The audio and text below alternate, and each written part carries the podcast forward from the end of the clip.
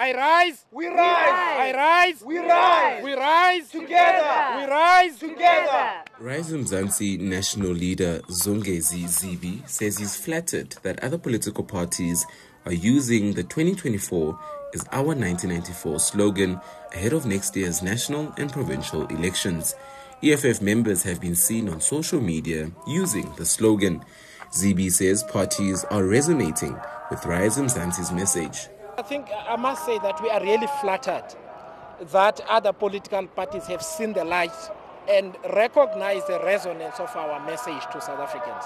Because the reality is that next year's election is a crossroads for South Africa. If we don't vote the right way, if we don't get Amasela out of power, it will be very difficult to recover South Africa five years later. It's important that we do what we did in 1994. What did we do then?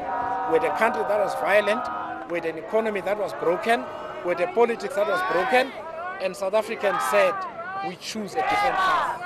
We are going to shape the future that we want ourselves. We're going to get the kind of representatives we deserve to build the country that we deserve. And that's what this slogan is all about.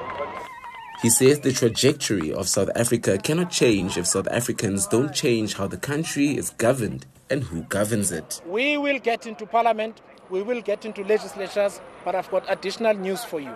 Watch us also in 2026. You know why?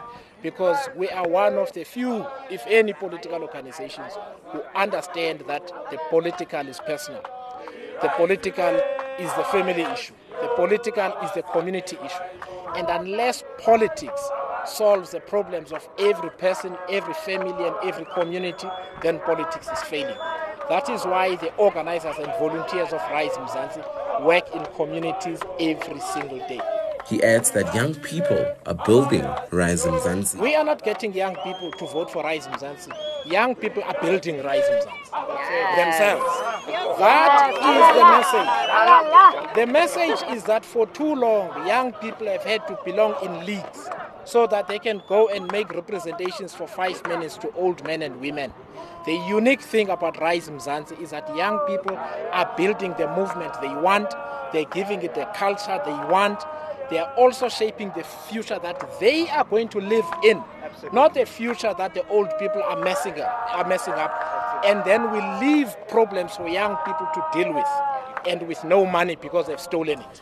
Reporting for Times Live, I am Tabo Shabalala.